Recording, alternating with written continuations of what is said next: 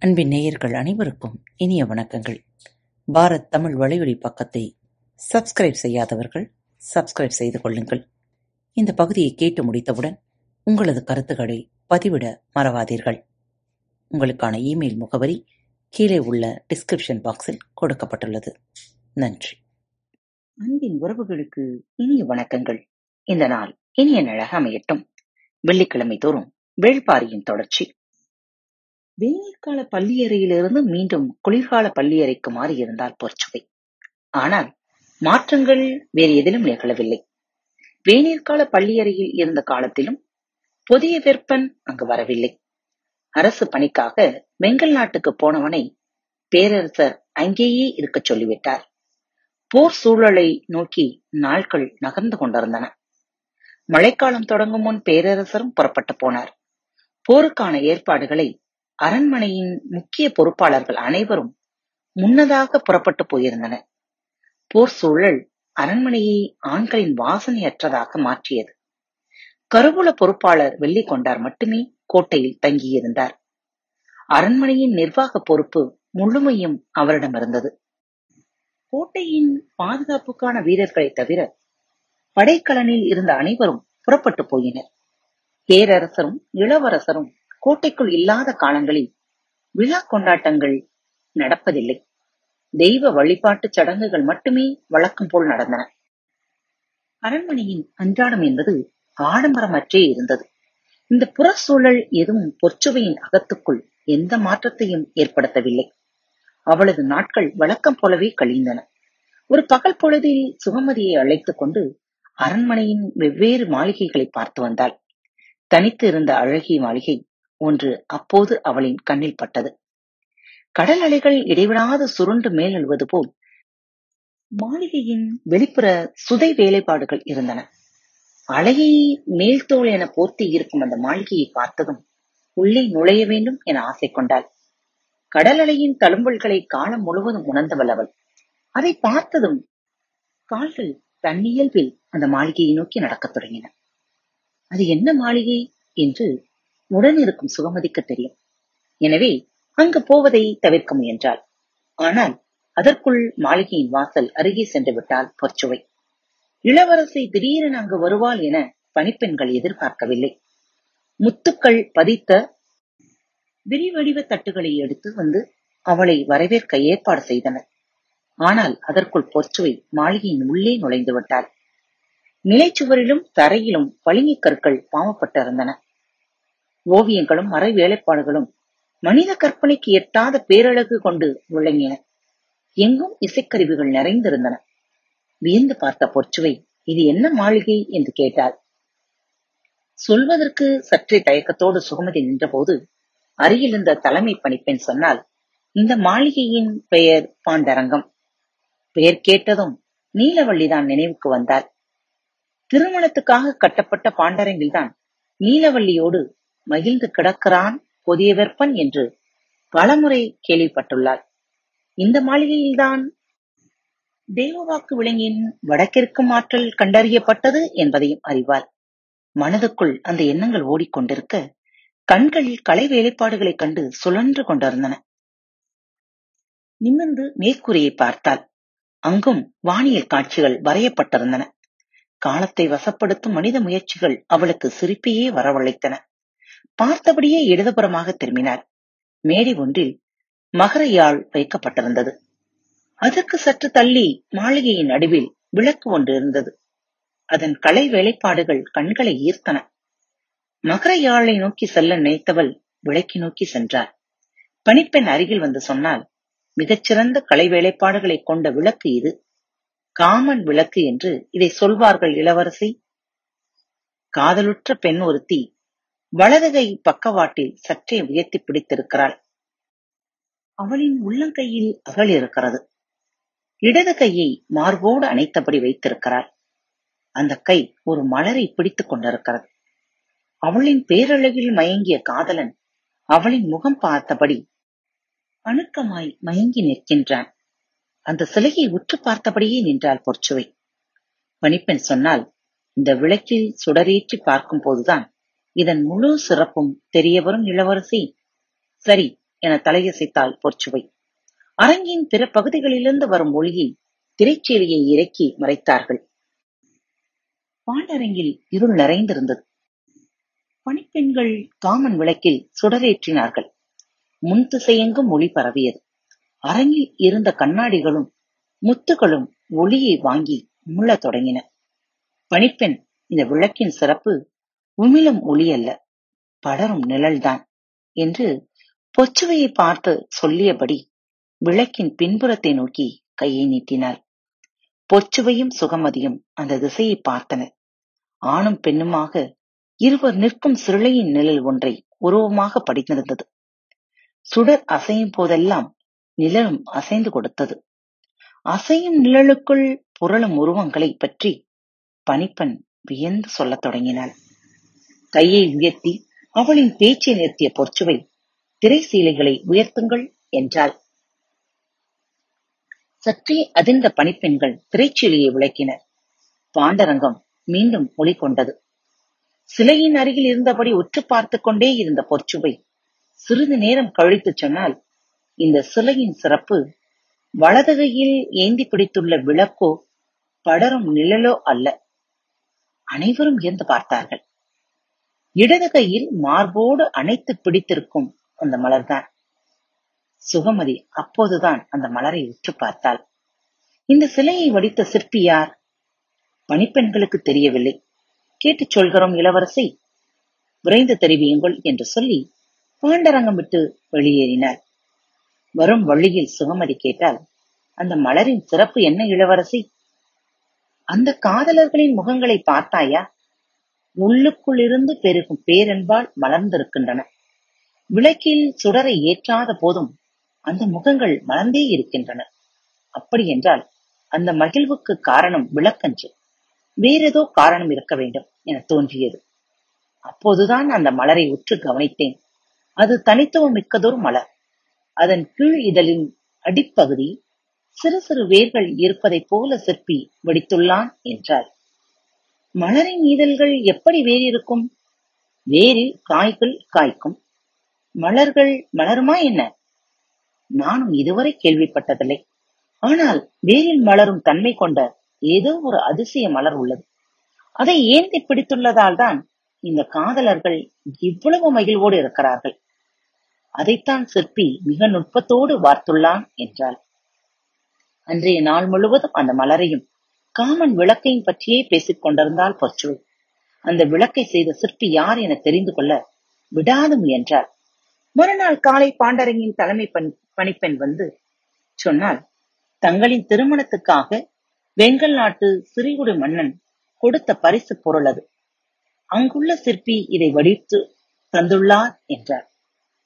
அன்று மாலையே வெள்ளிக்கொண்டாருக்கு செய்தி தெரிவிக்கப்பட்டது. இளவரசி வெங்கல் நாட்டுக்கு செல்ல வேண்டும்.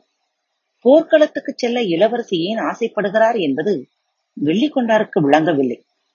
இளவரசர் அரண்மனையை விட்டு அகன்று பல மாத காலம் ஆகிவிட்டது அவரை காணும் விருப்பத்தில் இளவரசி புறப்படுகிறார் என்று உடன் இருந்தவர்கள் அவருக்கு சொன்னார்கள். உரிய ஏற்பாட்டோடு இளவரசியை அனுப்பி வைப்பதை தவிர அவருக்கு வேறு ஏதும் வழி ஏதும் தெரியவில்லை. தகுந்த பாதுகாப்போடு இளவரசியை அழைத்துச் செல்லும் பொறுப்பு செவியனுக்கு வழங்கப்பட்டது. அரண்மனையின் நிர்வாக பொறுப்பில் இருக்கும் செவியன் தான் வெங்கல் நாட்டுக்கு பலமுறை சென்று வந்த அனுபவம் கொண்டவன். எனவே வெள்ளிக்கொண்டார் அவனை தேர்வு செய்தார். மூன்றாம் நாள் அதிகாலை தேர் புறப்பட்டது. தோழிகள் புடைசூழ அன்னகர்கள் காவல் கொள்ள அவர்களை கடந்து வீரர்கள் அணிவகுக்க செவியன் தலைமையில் பயணம் தொடங்கியது. செவியனின் குதிரையை முன்னே பாய்ந்து சென்றது.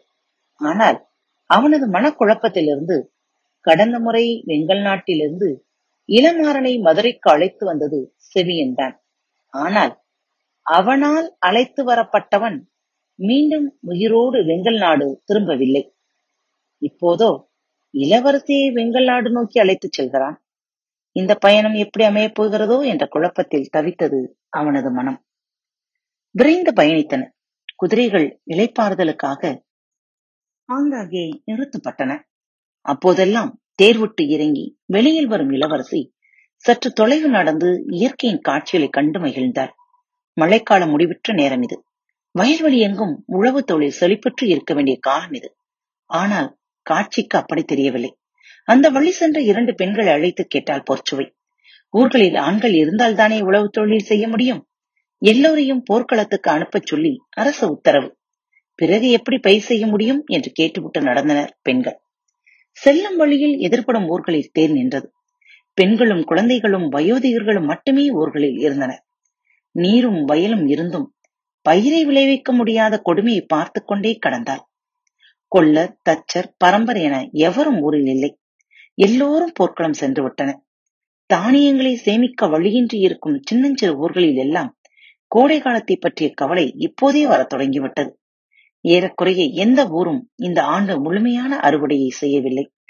வரப்போகும் காலம் எவ்வளவு கொடுமையாக இருக்கப் போகிறதோ என்று ஒவ்வொருவரின் கண்களிலும் கண்டால் பொற்சுவை.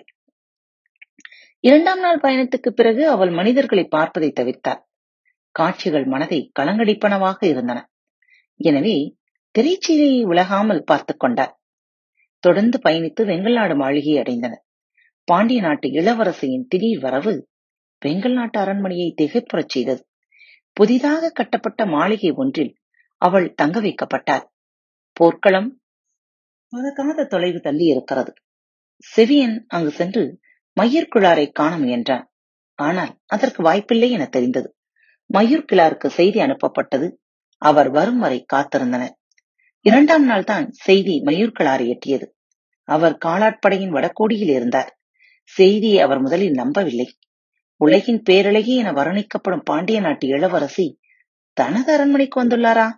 வியப்பு நீங்காமல் குதிரையை விரைவுபடுத்தினார். புதிய வெப்பன் மதுரை கோட்டையிலிருந்து நீங்கி பணமாத காலமாகிவிட்டது. அதனால்தான் இளவரசியாரும் புறப்பட்டு இங்கு வந்துள்ளார் என எண்ணியபடியே அவள் தங்கியுள்ள மாளிகையை அடைந்தார்.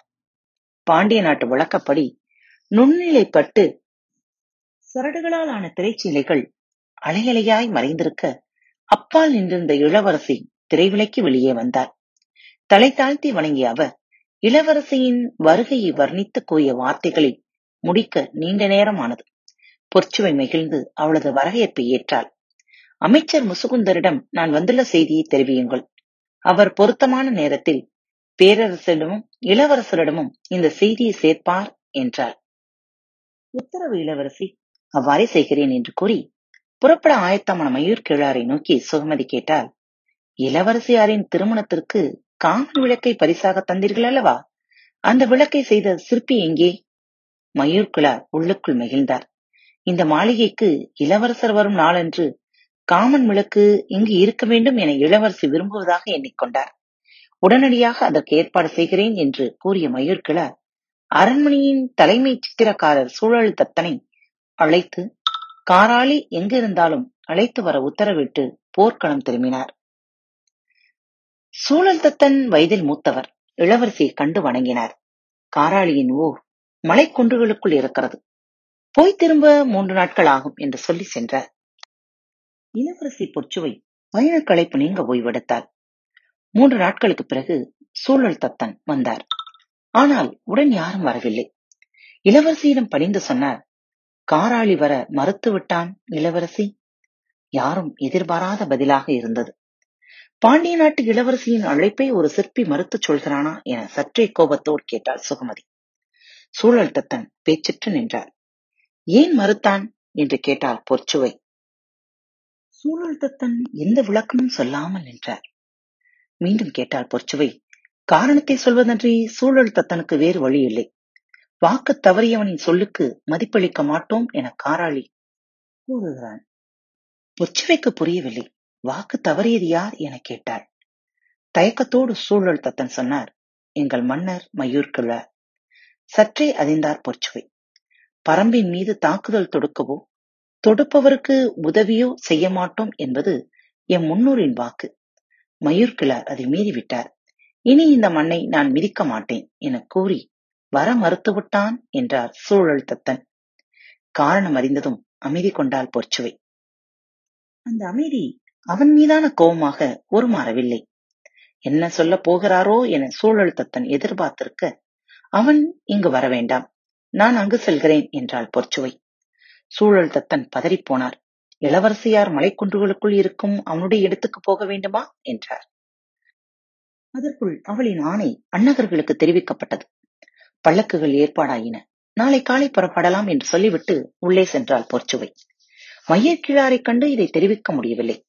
அவர் மூவேந்தர்களின் படைக்குள் எங்கு இருக்கிறார் என்பதை அறிவதே இயலாத செயலாக தோன்றியது. எனவே அழைத்துச் செல்வதை தவிர சூழல் தத்தனுக்கு வேறு வழி இல்லை. பல்லக்கை சுமந்தபடி காரமலையின் அடிவார குன்றுகளுக்குள் நுழைந்தனர் அன்னகர்கள். சூழல் தத்தன் முன்னால் போய்க் கொண்டிருந்தார். காரமலையின் அடிவாரத்தில் உள்ளொடுங்கி இருக்கும் ஆறு ஊர்களும் வெங்கல் நாட்டுக்கு உட்பட்டவை. அதற்கு முன்னும் பின்னுமாக இருக்கும் ஊர்கள் பரம்புக்கு உட்பட்டவை. உடலெங்கும் வேர்த்துக் கொட்டியபடி இருந்தது. ஆனாலும் பரம்பு மக்கள் மீதிருந்த நம்பிக்கையில் அவர் துணிந்து அழைத்துச் சென்றார். எந்த ஒரு ஆபத்தும் அவர்களால் நேராது என்பது அவரின் எண்ணம். சரிவு பாறையில் வண்ண கலவை கொண்டு ஓவியம் வரைந்து கொண்டிருந்தான் காராளி. அவன் இருக்கும் இடமறிந்து அங்கேயே அழைத்துச் சென்றார் சூழல் தத்தன் மலையேற்ற பாதையில் கூட பல்லக்கை குலுங்காமல் தூக்கி வந்தன. அன்னகர்கள் திரள் கொண்ட அவர்களின் தோள்களும் துடுப்பு போன்ற அகலமான பாதங்களும் அதற்கென பழக்கப்பட்டவை சற்று தொலைவில் இருந்த காராளியிடம் போய் பேசினார் சூழல் தத்தன். காராளி திரும்பி பார்த்தான்.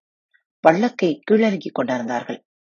உள்ளே இருந்த பெண்ணொருத்தி இறங்கி அவனை நோக்கி வந்தாள்.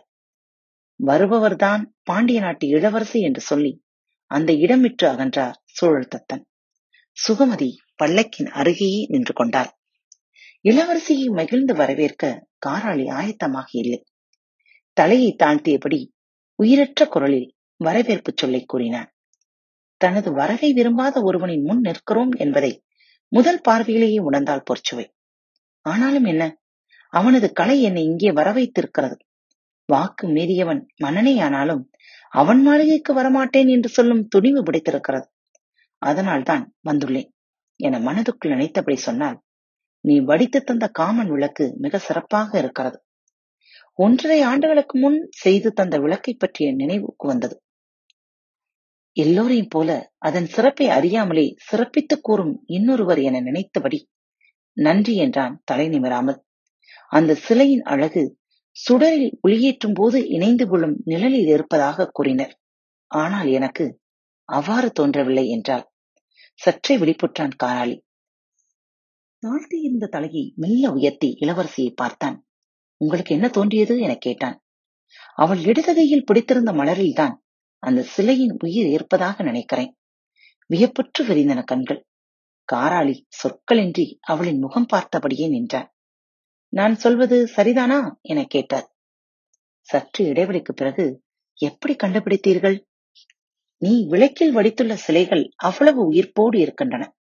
அவர்களின் முகங்களில் இருக்கும் மகிழ்வை வார்த்தைகளால் சொல்ல முடியாது. அதற்கு காரணம் இடது கையில் ஏந்தியிருக்கும் மலர்தான். அவள் அதை உயிரென காத்து வைத்திருக்கிறாள். ஆம். அதுதான் மலர்களிலே அதிசிறந்தது. காதலின் குறியீடாக மலைமக்கள் போற்றுவது. பெரு வியப்போடு பொற்சுவை கேட்டால் என்ன மலரது? அதன் சிறப்பு என்ன? முகம் மலர்ந்து காராளி சொன்னான். நிலத்தில் பூக்கும் பூக்கள் எல்லாம் ஒரு முறைதான் மலர்கின்றன. பிறகு காய்ந்து உதர்ந்து விடுகின்றன. ஆனால் நீர்ப்பூக்கள் அப்படியன்று அவை மலர்கின்றன. பிறகு கூம்புகின்றன. மீண்டும் மலர்கின்றன. பூக்களின் அதிசயம் நீர்ப்பூக்கள் என்றுதான் பலரும் கருதுவர். ஆம் அதில் என்ன ஐயம்? என்று கேட்டாள் பொற்சுவை நீர்ப்பூக்களைப் போல மலர்ந்து பிறகு கூம்பி மீண்டும் மலரும் பூ ஒன்று நிலத்திலும் இருக்கிறது. பெருவியப்போடு நீ சொல்வது உண்மையா? என கேட்டார் பொற்சுவை ஆம் என்று சொன்ன காராளி அதில் வியப்புக்குரிய செய்தி இதுவன்று. இதனையும் சிறந்த ஒன்று உண்டு என்றான். சொல்லி முடிக்கும் முன்னர் என்னது என்று கேட்டார் காராளி சொன்னான் முளைக்கும் பயிர் நிலத்தை முண்டி மேலே வருவதைப் போல வேரிலிருந்து முளைக்கும் இந்த மலர் நிலத்தை முண்டி மேலே வந்து மண்ணோடு மலரும். இதன் வியப்புக்குரிய குணம் என்னவென்றால் மனிதர்கள் யாரேனும் அருகில் போனால் மலர்ந்த அதன் இதழ்களை மீண்டும் கூப்பி உள்ளே இழுத்துக் கொள்ளும். அதன் மேலிதழ்களின் சிறு சிறு முற்கள் இருக்கும். பார்ப்பவர்கள் ஏதோ முள்காய் மண்ணுக்குள் கிடைக்கிறது என நினைத்து கடந்து போய்விடுவார்கள் என்றான். பொற்சுவை அசையாமல் கேட்டுக்கொண்டிருந்தார் காராளி பேச்சை நிறுத்தி அமைதியானான். அப்படியென்றால் மனிதர்கள் இதை பார்க்கவே முடியாதா? முடியும். பேரன்பால் ஒன்று கலந்த காதலர்கள் மண்ணுள் புதைந்திருக்கும் இதன் அருகே உட்கார்ந்து ஈசல் புற்றை மெல்ல ஊதுவது போல மூச்சுக்காற்றால் ஊத வேண்டும். காதல் இணையர்களின் மூச்சுக்காற்று படபட கொஞ்சம் கொஞ்சமாக இந்த மலர் மலர்ந்து வெளியில் வரும் என்று சொல்வார்கள். பொற்சுவியின் உடல் நடுங்கி அடங்கியது. நீ சொல்வது உண்மையா? ஆம் என்றான் காராளி இதில் ஆதி பெயர் நிலமுரட்டி ஆனால் காதல் மலர் என்றால்தான் காட்டில் உள்ளவர்களுக்கு தெரியும். பொச்சுவை சொல்லின்றி நின்றார். பாரியும் ஆதினியும் தங்களின் மூச்சுக்காற்றால் மலர வைத்த காதல் மலரை ஈந்து நின்றார்கள் என்று என் ஆசான் ஒருமுறை கூறினார். அந்த காட்சியை நான் கற்பனையாக வரைந்திருக்கிறேன். மயூர்கிழார் புதுமையாக ஏதாவது பரிசு பொருள் செய்ய வேண்டும் என்று சொன்னபோது அந்த ஓவியத்தையே விளக்காக வடிவமைத்தேன். எல்லோரும் சிலை அமைக்கப்பட்ட கோணத்தால் நிழல் படர்வதைத்தான் கவனித்தார்களே தவிர கையில் ஏந்தி இருக்கும் காதல் மலரை யாரும் கவனிக்கவில்லை. நீங்கள் மட்டுமே அந்த அதிசய மலரை கண்டறிந்திருக்கிறீர்கள் என்றான். மூர்ச்சையாவதைப் போல தாக்குண்டு நின்றாள் பொற்சுவை. நீ வடித்துள்ள சிற்பத்தில் இருப்பது பாரியும் ஆதினியுமா? அவர்களை நினைத்துத்தான் அந்த ஓவியத்தை வரைந்தேன். அந்த ஓவியம் கொண்டே சிற்பத்தை உருவாக்கினேன். அப்படியெனில் அதில் இருப்பது அவர்கள்தானே? மிரட்சியிலிருந்து மீள முடியவில்லை. பாண்டிய பேரரசின் பாண்டரங்கத்துக்குள் இத்தனை காலமாக இருப்பது பாரியின் சிலையா? கலங்கி நின்றாள் பொற்சுவை. மனங்களை வெல்லத் தெரிந்தவன் ஒருபோதும் தோல்வியடைய மாட்டான். நாடுகளையும் காலங்களையும் கடந்து கலைகளால் அவன் வாழ்வான். இன்னும் எத்தனை நூறு ஆண்டுகள் கழித்தும் மனமுன்றிய காதலர்கள் நிலமுரண்டியை கண்டு மூச்சுக்காற்றை ஊதினால் பாரியும் மாதிரியும் தானே இதழ்களாய் விரிவார்கள்? என்றான் காராளி.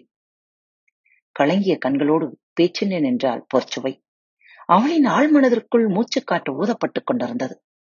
ஆனால் புதைந்து போன அவளது காதல் மலர் இதழ் விரித்து மேலெழவில்லை. சற்றே அதிர்ச்சியாகி நின்றார் காலம் கடந்துவிட்டது என தோன்றியது. மூச்சுக்காற்றில் ஓசை மட்டும் கேட்டபடி இருக்க அந்த இடமிட்டு மெல்ல நகர்ந்தார் எதுவும் சொல்லாமல் போகிறாரே என நினைத்த காராளி பொச்சுவையை பார்த்து கூறினான். நாங்கள் ஆறு ஊர்க்காரர்களும் வெங்கல் நாட்டைச் சேர்ந்தவர்கள்தான். ஆனால் வாக்கு தவறியவனுக்காக விண்ணேந்த மாட்டோம் என்று உறுதி கொண்டுள்ளோம். எனவே போர்க்களம் புகப் போவதில்லை. தங்களுக்கு விருப்பமானதை சொல்லுங்கள் இளவரசி செய்து தருகிறேன் தள்ளிப்போன பொற்சுவை கண்களை துடைத்தபடி திரும்பினாள். முகம் மெல்ல மலர்ந்தது. காராளியை பார்த்து சொன்னால் எனக்கு வேண்டியதை நீ தந்துவிட்டாய் அவளது புருவங்கள் இசைவாய் வளைந்து கீழிறங்குவதும் இமையுயர்த்து மயிர்கால்கள் அதை எவ்வி பிடிக்க முயல்வதும் யாராலும் வரைய முடியாத ஓவியம் போல் இருந்தன. அந்த அழகிய விழிகளை விட்டு காராளியின் கண்கள் விலகவில்லை. பேச்சினே நின்ற காராளியை பார்த்து என்ன என்றால் பொற்சுவை. இந்த உலகில் வரைய முடியாத ஓவியங்கள் இருக்கும் வரை ஓவியன் வரைந்து கொண்டே இருப்பான் என்று சொல்லி மீண்டும் வண்ணக் கலவையை கையில் ஏந்தினான் காராளி. பரம்பின் குரல் மீண்டும் முடிக்கும் கத்துக்கொண்டே இருங்கள். மீண்டும் மற்றொரு தலைப்பில் உங்கள் அனைவரையும் சந்திக்கும் வரை உங்களிடமிருந்து விடைபெற்றுக் கொள்வது உங்கள் அன்பு தோழி.